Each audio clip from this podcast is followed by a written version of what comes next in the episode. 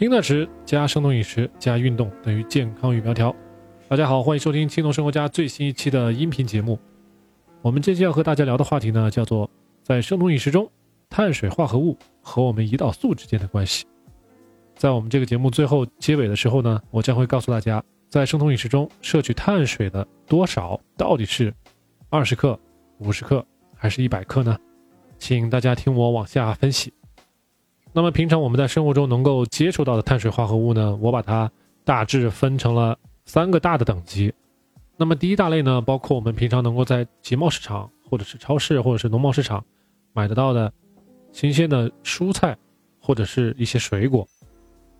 当然也包括这些新鲜的蔬菜或者是水果，我们把它煮熟之后的这些食物，咱们都把它归为第一大类啊，这是最好的一类。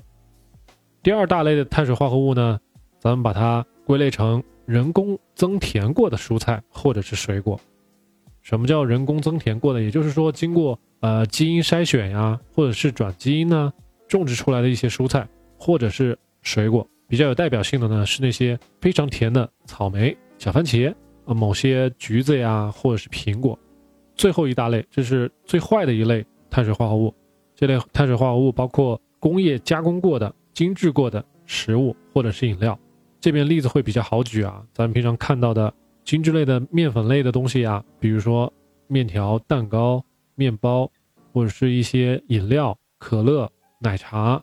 那么这3大类从1到2到3，咱们依次看下来，它们的营养成分呢由高变成低，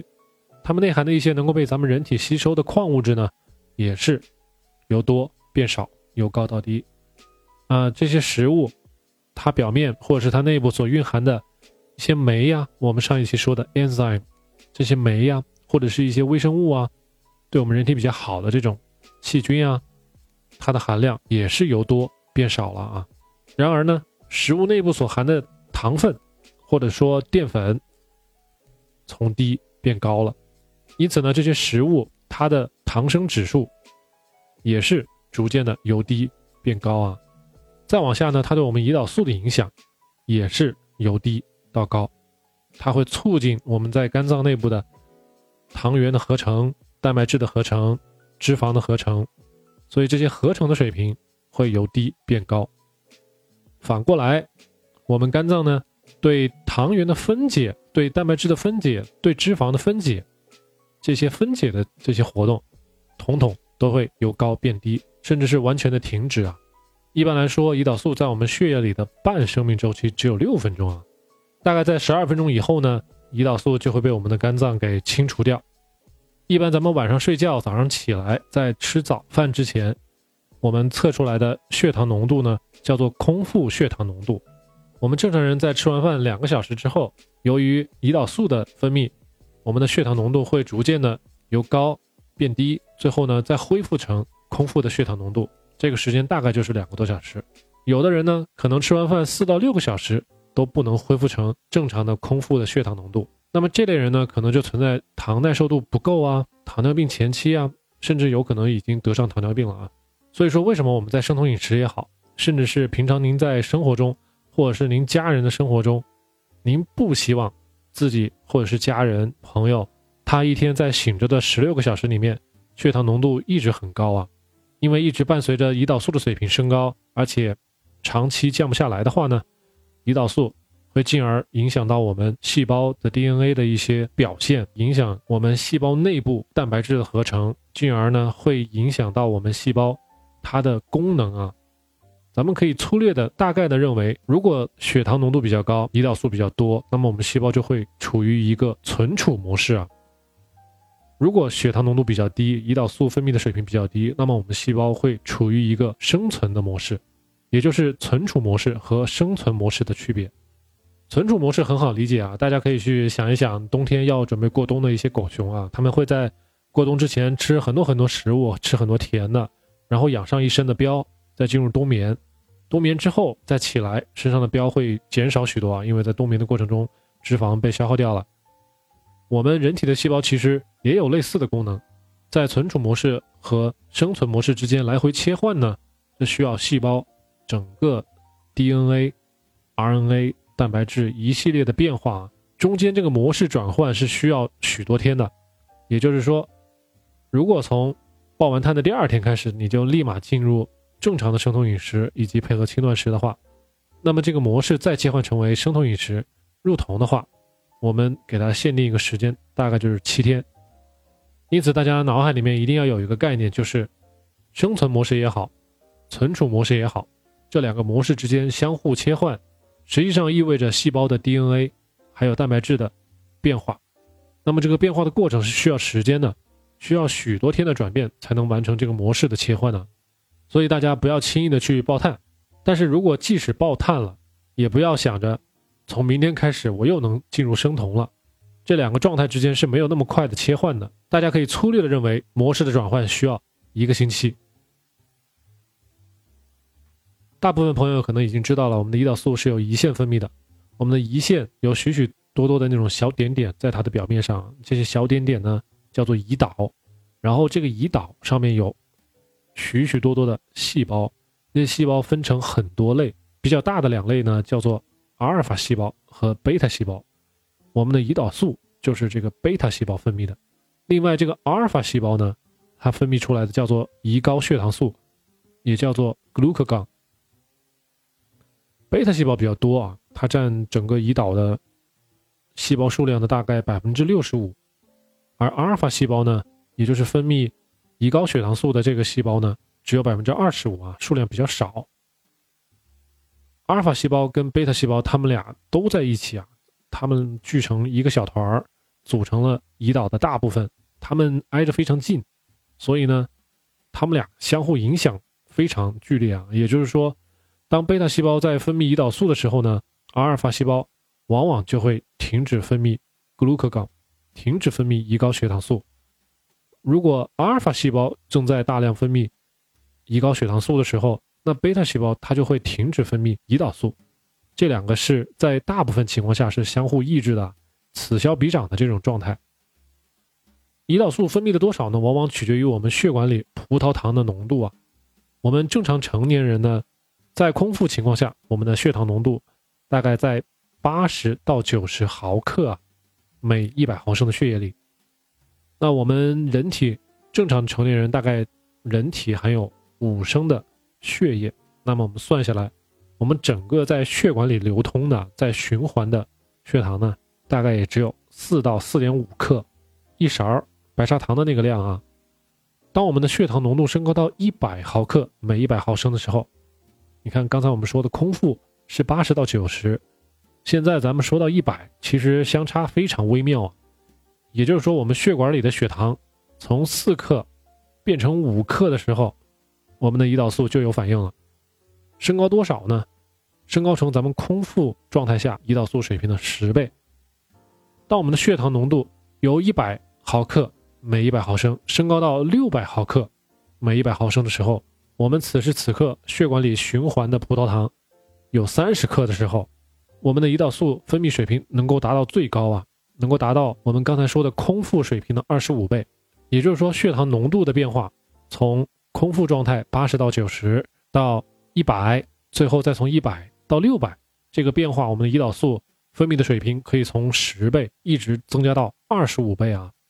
所以为什么我们前面把碳水化合物分成了3类，而把工业加工类的精致类的碳水化合物放到最坏的一种呢？因为这类碳水化合物它在我们体内被分解被吸收的速度是最快的，它对血糖浓度的影响也是最大的。而第1类和第2类说的碳水化合物呢，是比较天然的，含有比较多的膳食纤维，这样我们的血糖升高的速度就不会那么快，不会一下子从80到90升高到100，甚至升高到400、500、600，不会那么快。这样的话胰岛素也不会那么快的激增啊。在迈入生酮饮食之前，我们就要建立起这个意识，也就是我们要尽量多的避免去吃精致类的碳水化合物，更不要说去喝那些非常甜的饮料了。没有膳食纤维的存在，这些糖会更快的被我们吸收到体内，会引起更快的血糖的升高，血糖浓度的升高，我们的胰岛素的分泌水平会加倍的翻倍啊，从10倍到25倍，这可不是一个小数目啊。刚才我们说到我们血管里面到底能够存在多少碳水化合物啊，咱们说了也就是4克左右啊，1羹匙白砂糖的量。那么我们肝脏里面到底能存多少碳水化合物呢？我们肝脏在长时间的断食或者是没有吃饭的情况下，一次性能够存储最多100克的糖原。这个糖原其实就是由葡萄糖转化而来的，所以我们可以认为我们的肝脏最多能够存100克碳水化合物。如果4个小时完完全全断食的情况下，那么在胰高血糖素也就是 glucagon 的作用下，我们肝脏里所有的这些糖原，就是咱们刚才提到的100克左右的肝糖原，就会被完全分解掉啊。但是呢，我们肝脏还有其他的功能啊，比如说糖异生 gluconeogenesis， 它会通过把蛋白质转变成为葡萄糖，然后供我们的身体使用啊。所以呢，长期而言，我们的肝脏永远不会完完全全没有糖原、没有葡萄糖存储啊。那么对于一个健康的正常的成年人来说，每顿饭吃那么100克碳水化合物，也就是2两大米饭，应该是可以足够应付他的日常生活了，而且呢可能可以保持一个比较稳定的体重。但是一些举重运动员啊，或者是短跑运动员啊，甚至是一些需要付出大量体力劳动的一些职业人员来说，这100克碳水化合物应该是不够的啊。但是我认为对于大部分我们现在收听轻松说的朋友们来说，100克碳水化合物是完完全全足够的。大家应该还记得，刚刚我们说到，当我们的血糖浓度升高到600毫克每100毫升的时候，也就是说我们的血液里含有大概30克葡萄糖的时候，我们的胰岛素就会升高到空腹状态下的25倍。那这个时候，结合咱们刚才前面说的